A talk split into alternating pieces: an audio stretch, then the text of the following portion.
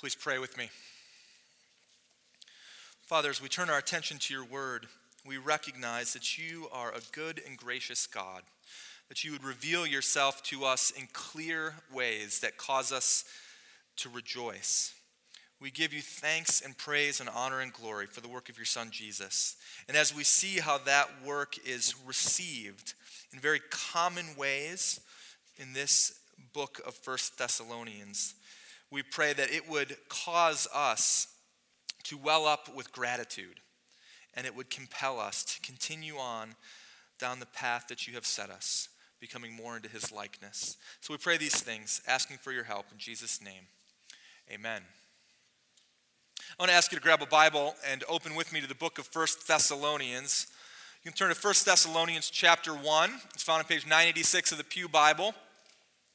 And as you're turning, I imagine that for every person in this room, if you look over the course of your life, you could identify some of the big days, some of the defining days. Some of the days where you look at your life and you say, that day was a marker point for me. You might even be thinking of some of them right now. Sadly, for some of us, some of those marker days are negative in their experience. Maybe we lose a spouse or a parent, and that is a marker point day for our life. For many of us, we have a number of positive days in our life that function as a marker point. The day that you get married, or the day that you walk into your first home that you purchased, the day that you graduate from college or get your first job, or the day that a child is born. Big days. And of course, if you're here today and you're a Christian, then we certainly can't forget the most important day of your life, which is the day that you were converted, the day that you came to faith in the Lord Jesus Christ, the day where you saw God clearly for who He was and saw yourself in light of Him. And all of eternity opened up before you as you put your faith in His Son, Jesus. Big days, banner days, days that we celebrate days that we focus on, days that we attribute significance to as we look over the course of your life. And then there are the ordinary days. The ordinary days. And while there may be a dozen or two dozen big days throughout the whole course of your life, there are literally thousands of ordinary days. And when you begin to weigh the scale of the ordinary days to the big days, you start to wonder which ones are the days that really set the course of my life?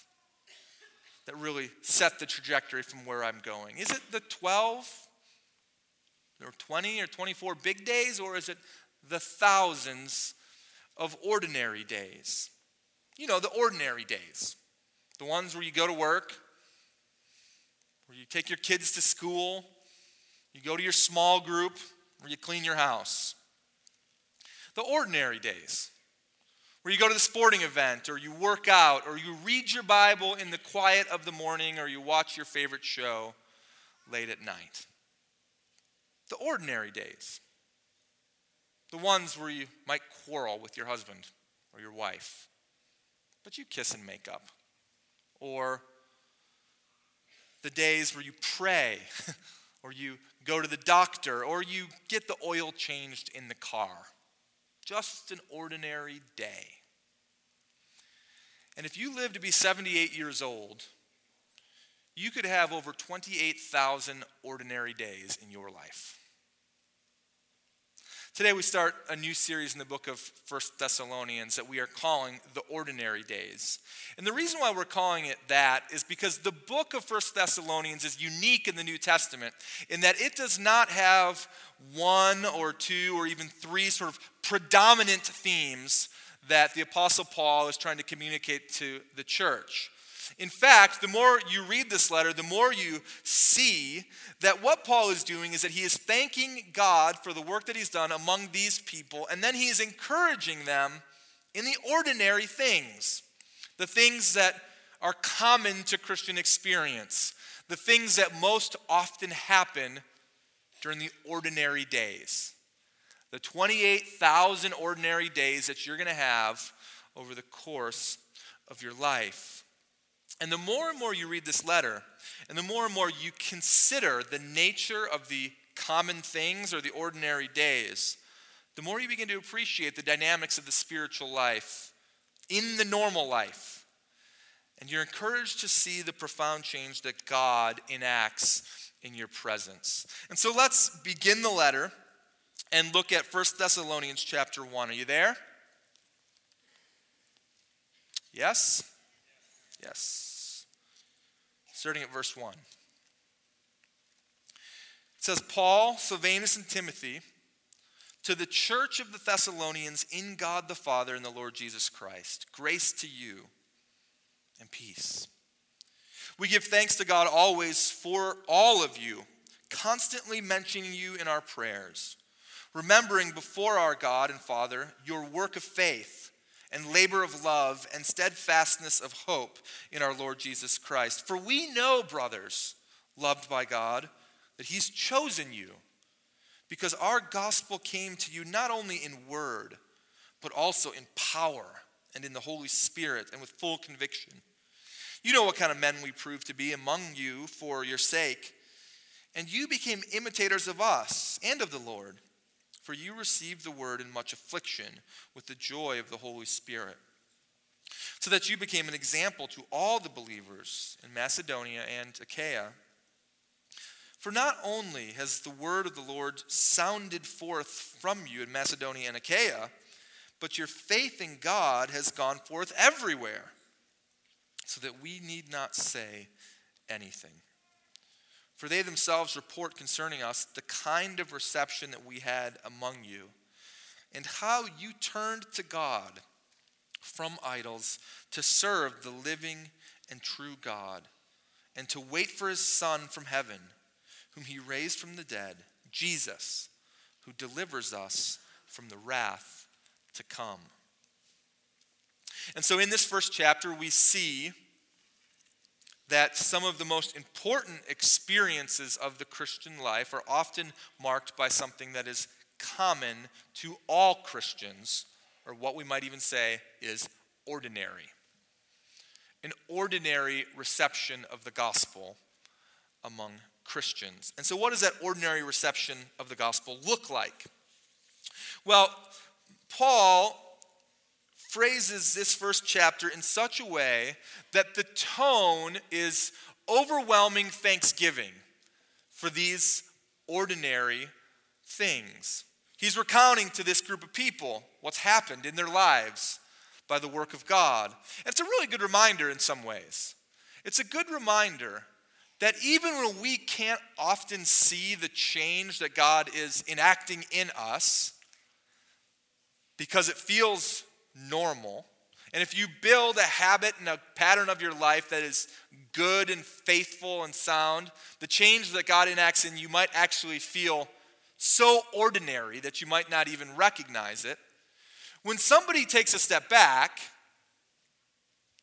and looks at your life and sees the forest from the trees, they look at the work of God and they're overwhelmed by how significant it is. The ordinary begins to look profound. And so, peppered throughout this first chapter, we see five common features of receiving the gospel, or five ordinary things. They're common to all Christians, and they serve as not only a foundation of the letter, but an encouragement to you today for your own walk of faith. Let's look at them together. The first one is found in verse 5. An ordinary reception of the gospel begins as the gospel comes. It says, Brothers, we know loved by God, that He's chosen you. Verse 5 because our gospel came to you not only in word, but also in power and in the Holy Spirit and with full conviction. The word comes in power and in Holy Spirit and in conviction. What does Paul mean by this?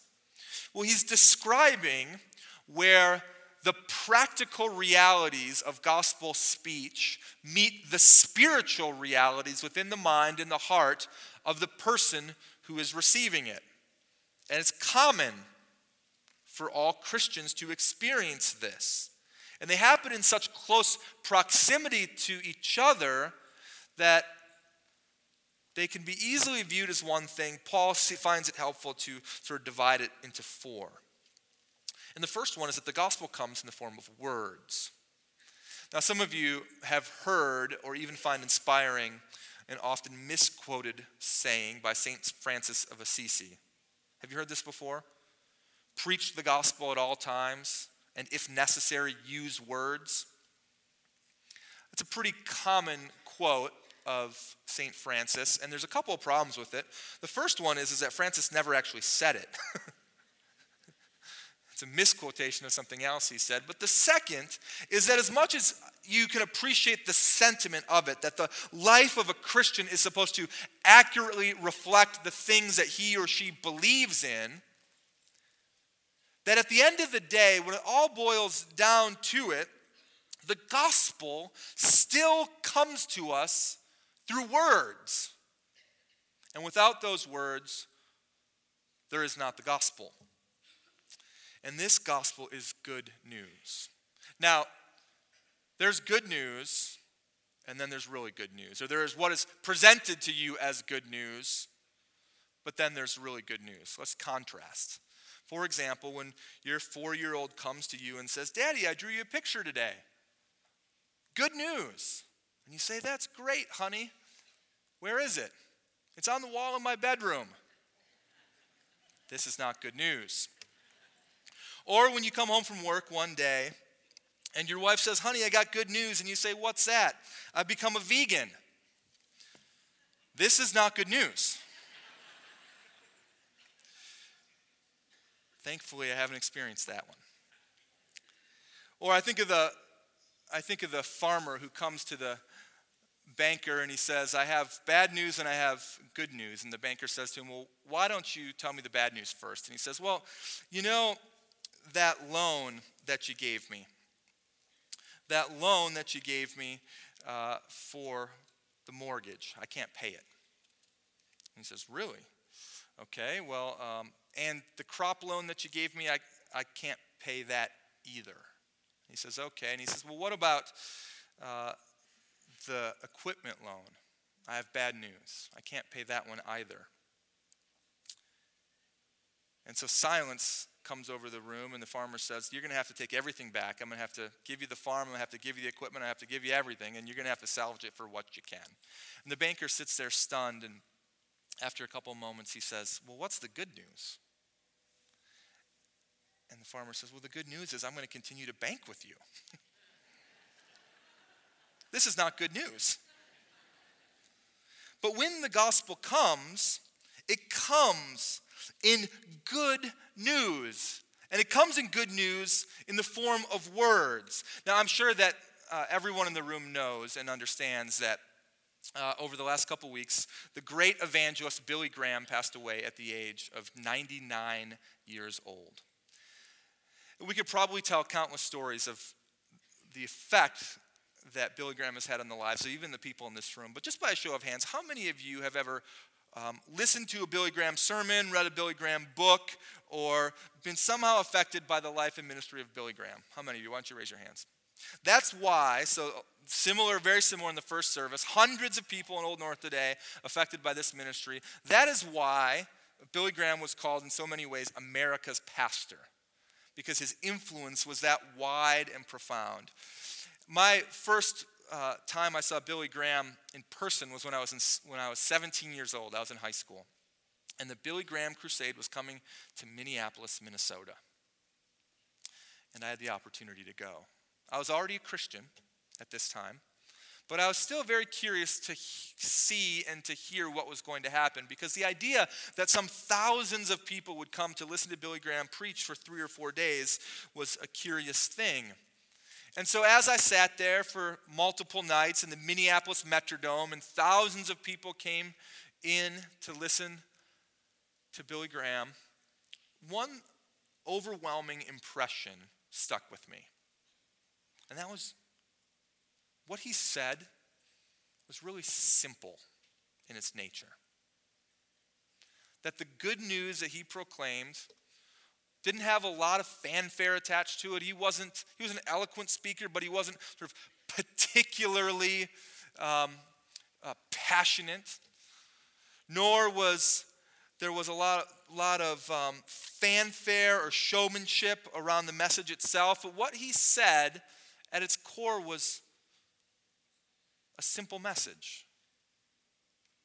And the more that you read about Billy Graham now that he passed away, and the articles about him, and the magazine cover stories, and the books, there's that resounding theme that this message of good news is actually very simple.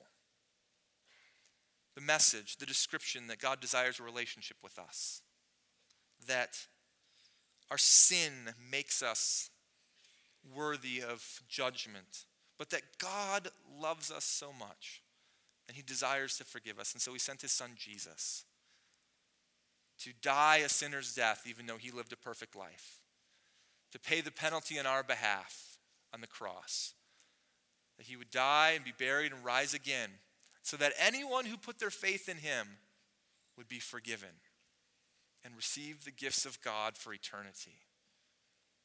A simple message that God loves you and can forgive you through faith. And the Holy Spirit uses that simple message again and again and again. And the power that Paul speaks about, or that we even witnessed in the life of the preaching of Billy Graham, is not due to compelling speech and it's not due to the use of force. But the power itself is found in the conviction that happens internally, where the ordinary external simple message meets a spiritual internal conviction that can take the most prideful men and women, or the most self sufficient people on the planet, or in a different vein, the very worst of sinners, and cause their hearts to bow low before Him as they are convicted of their sin and they see their need for a Savior and they put their faith in Jesus, and God saves them. God accomplishes the extraordinary through the ordinary reception of the gospel. God accomplishes the extraordinary through what is seemingly a very ordinary reception of this simple message. And the second way we see that here is found in verse 6 that these people receive the word and they receive it with much joy. Look at verse 6. He says, And you became imitators of us and of the Lord, for you received the word in much affliction with joy of the Holy Spirit. Now, we talked just a moment ago about how the gospel itself is good news and how there's a difference between things that are presented to you as good news when versus truly good news. And what Paul is referring to here and how this can come to be is that when the conviction of sin, when word and power and spirit and conviction are met with good news, the natural response is joy. In Acts chapter 2, we see in Peter's speech that he proclaims the gospel at the very founding of the church. And this is what it says it says, Now, when they heard this, they were cut to the heart. It's another way to say they were full of conviction. And they said to Peter and to the rest of the apostles, Brothers, what shall we do? And Peter said to them, Repent and be baptized, every one of you, in the name of the Lord Jesus Christ, for the forgiveness of sins, and you will receive the gift of the Holy Spirit. So those who received the word, were baptized, and there were added to their number about 3,000 souls that day. And just a couple of verses later, that 3,000 who received the word were described in two ways. They were filled with awe, and they had glad and generous hearts. Their response was joy. Now, this is common to the Christian experience. This is ordinary for people who come to faith in Jesus. That when conviction meets good news, the result is joy. and so, that's how, as I think about another passage in the Bible, Second Corinthians chapter 1, Paul says, Blessed be to the God and Father of our Lord Jesus Christ, the Father of mercies and God of all comfort who comforts us in all of our affliction, so that we may be able to comfort those who are in any affliction with the comfort with which we ourselves are comforted by God. For as we share abundantly in Christ's sufferings, so through Christ we share abundantly in comfort too. When conviction meets good news, even if there's affliction in the circumstances, the results are still joy. And you can look at your life and you can look at the people that you know and you could probably see this to be true, maybe even in your own life, because this is ordinary. This is common for the Christian. I think of some of the people I've know who have been in great affliction and yet still displayed an abnormal sense of joy to the world, but an ordinary sense of joy for Christians. I think of my Muslim friend who was born and raised in Iran. And upon putting his faith in Jesus, had great joy, even though it meant fleeing for his life. Or my friend from Eritrea, who had great joy upon putting his faith in Jesus, even though it meant that he would be pushed to the edge of his tribe. And as he began to teach others about Jesus, he would be branded by his government as a political dissident and have to flee the country. Or I can think of the people right here in this very church who received joy as they received the good news of Jesus. And yet, at the same time, there's great affliction that surrounds them, but this affliction does not hinder their joy. I think of the young man in our church who puts his faith in Christ, and because of this faith, he has great joy, even though it means his grandparents wouldn't let him in the home because they did not like the choices that he made. Or I can think of the man in our church who has great joy in Jesus, even though he comes out of a Jewish background and his Jewish family would disown him as a result. His joy is still very real, even if there's hurt in the relationship. Because you know what? Joy, even in the midst of affliction, is normal for those who receive the word of Christ. It can be expected. It's part of the supernatural work of conversion that happens through an ordinary reception of the gospel. Because God accomplishes extraordinary things, and that type of joy is really extraordinary. And He accomplishes those extraordinary things through ordinary reception of the gospel. Let's look at the third way.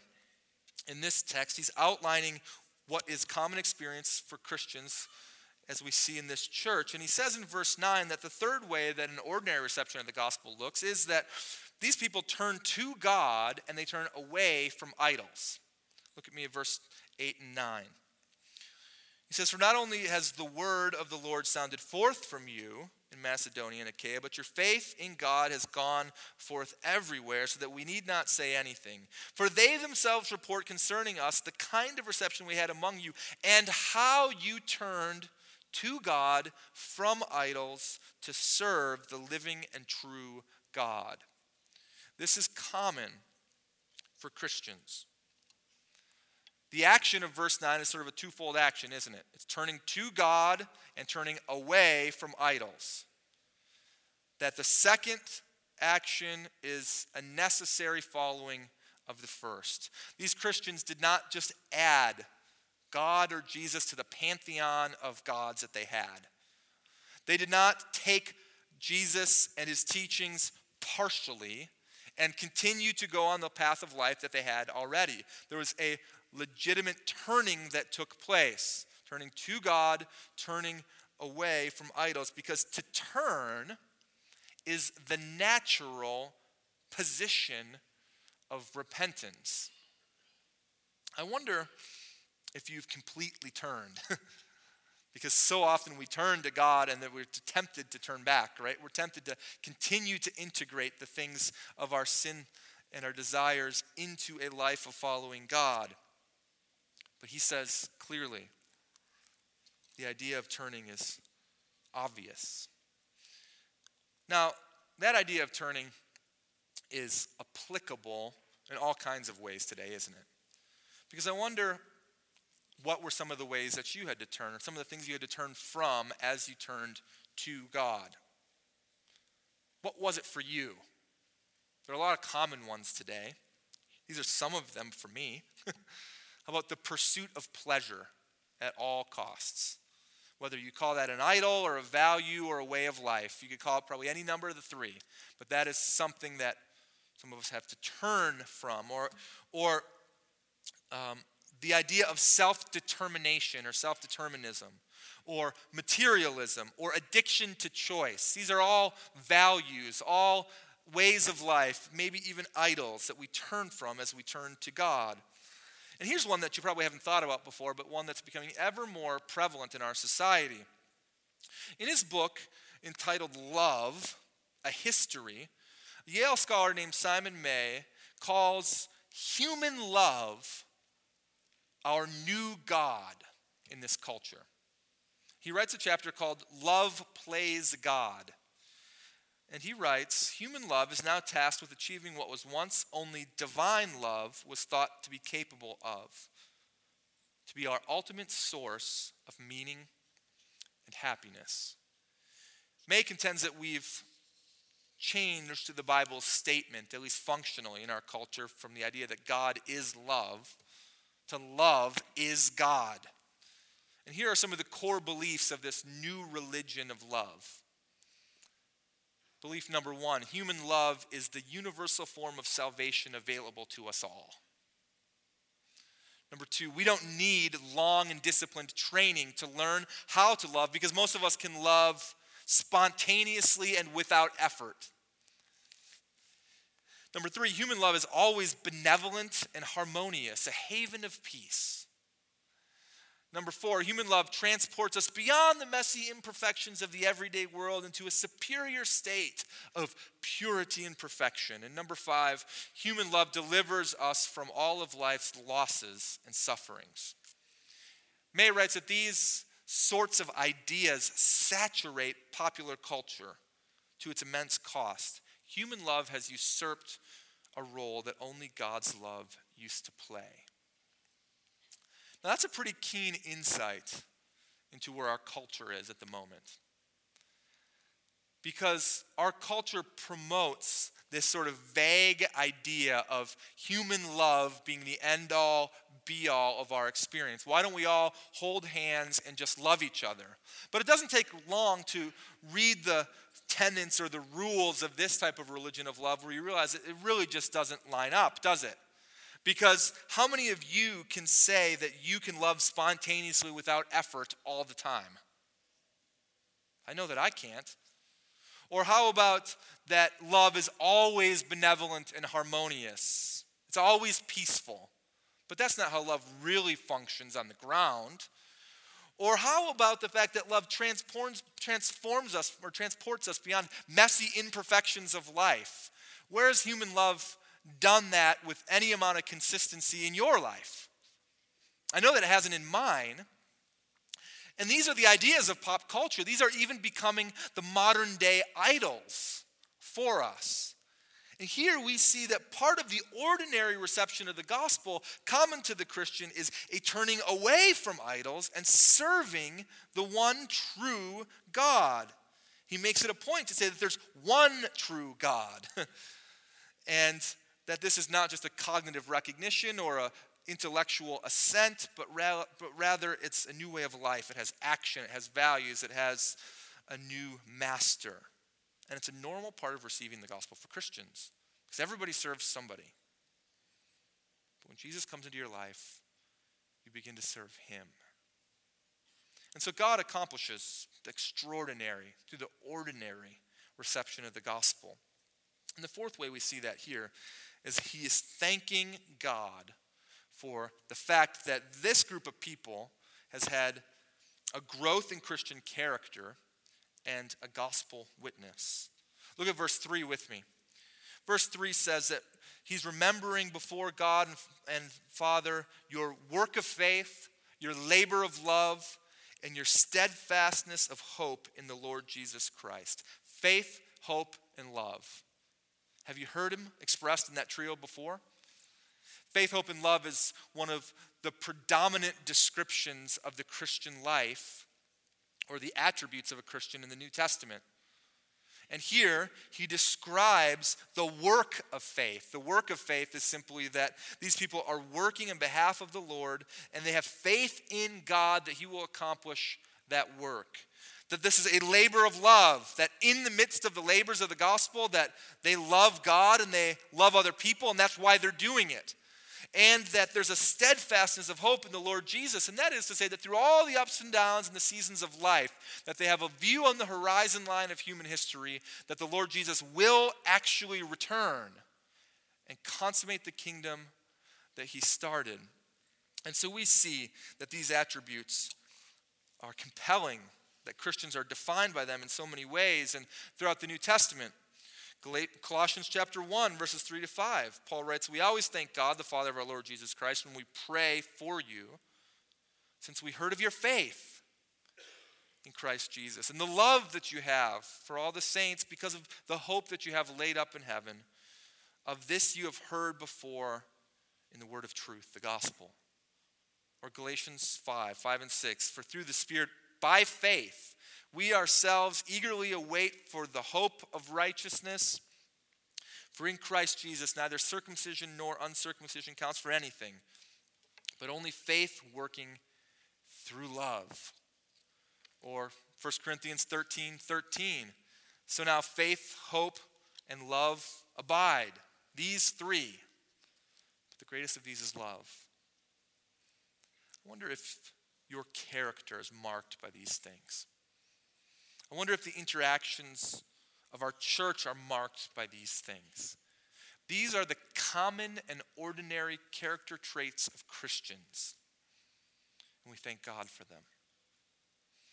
The second way we see that this ordinary reception of the gospel um, produces character change is in verses 8 through 10. And he says in verse 8, that the word of the Lord went forth from them in their region. He lists the towns. And that their faith has gone forth everywhere. That their faith has gone forth everywhere. That's a pretty bold claim. Simply put, this was an evangelistically driven church. This was a group of people who saw as they continued to grow in the Lord Jesus the greatness of God and the need to continue to share the Lord Jesus. I wonder if someone looking at Old North would say that about our church.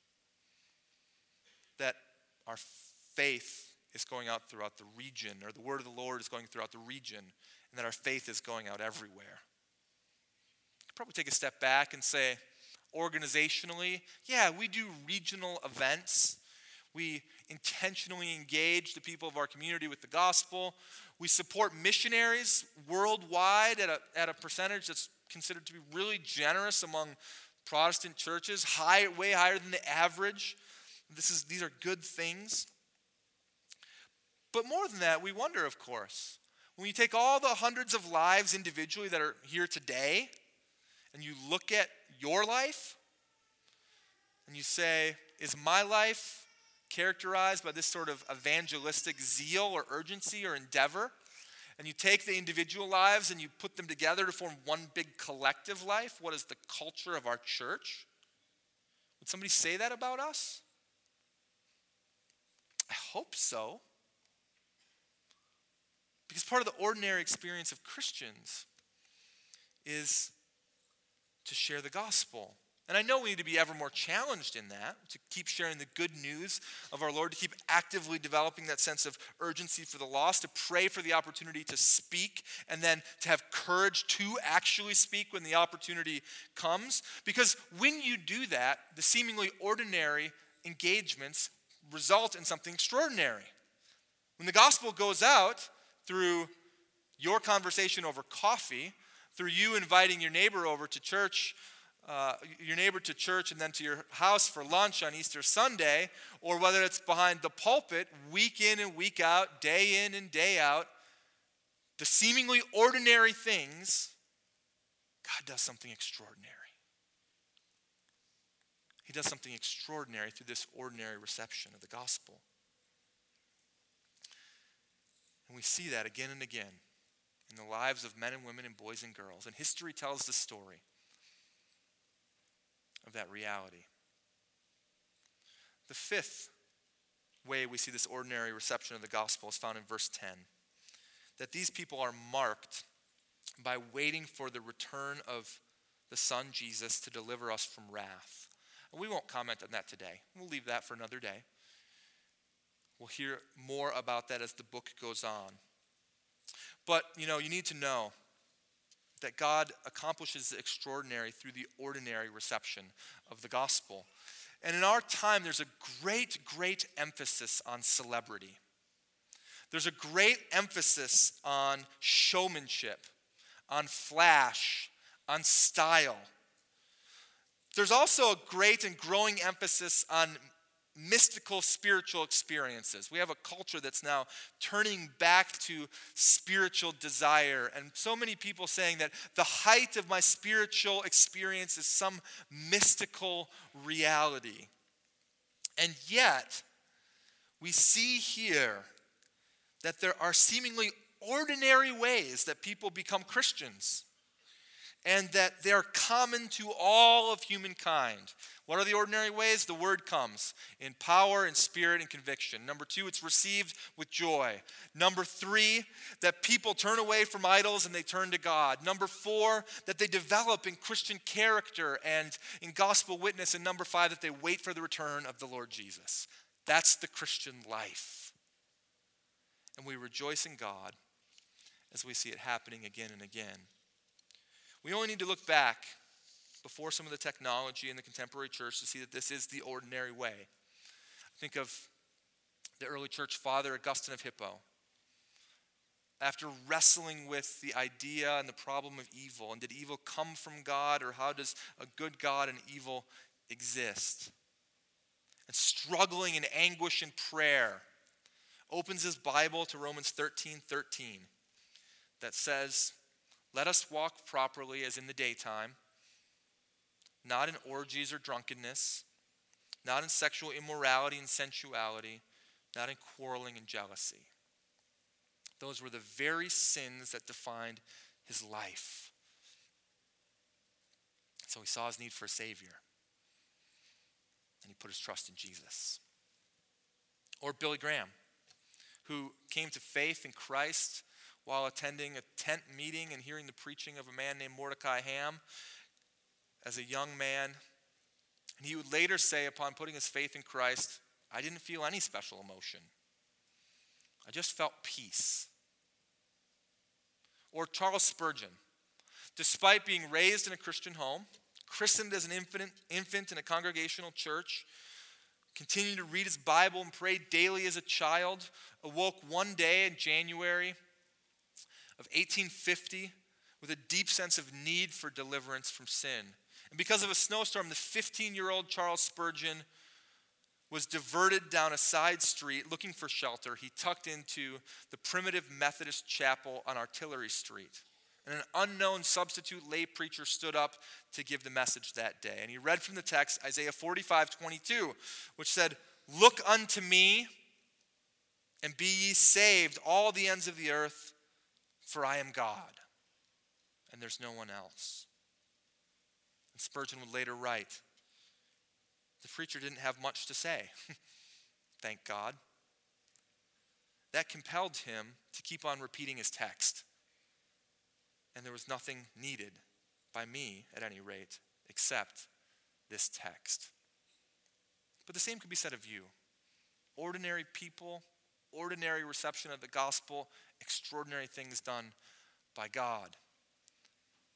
Joanne Brashen, or Kyle Vaclaff, or Sarah Droken, or Mindy Riekstad, or Jim Ramsey, or Nick Burkert, or Nick's daughter, Lindsay Sprouse, or Nick Gatzke, or Susan Withers, or Tony Steiner, or Craig Newbold, or Brenda Gregory, or you. Ordinary people, ordinary reception of the gospel, an extraordinary God doing extraordinary things. Thanks be to God who accomplishes the extraordinary through a seemingly ordinary reception of this good news. Let's pray. Let's thank Him. Let's stand to sing in just a moment as the worship team comes. Father in heaven, we give you honor and glory and praise that you do the impossible through seemingly ordinary things. And that you encourage us in it. That no one in the room who knows Jesus as Savior could say, Wow, I wish my testimony was more flashy or interesting or worthy of a YouTube video. But that through the seemingly ordinary, you change our course for eternity. We love you. And we praise you now in Jesus' name. Amen.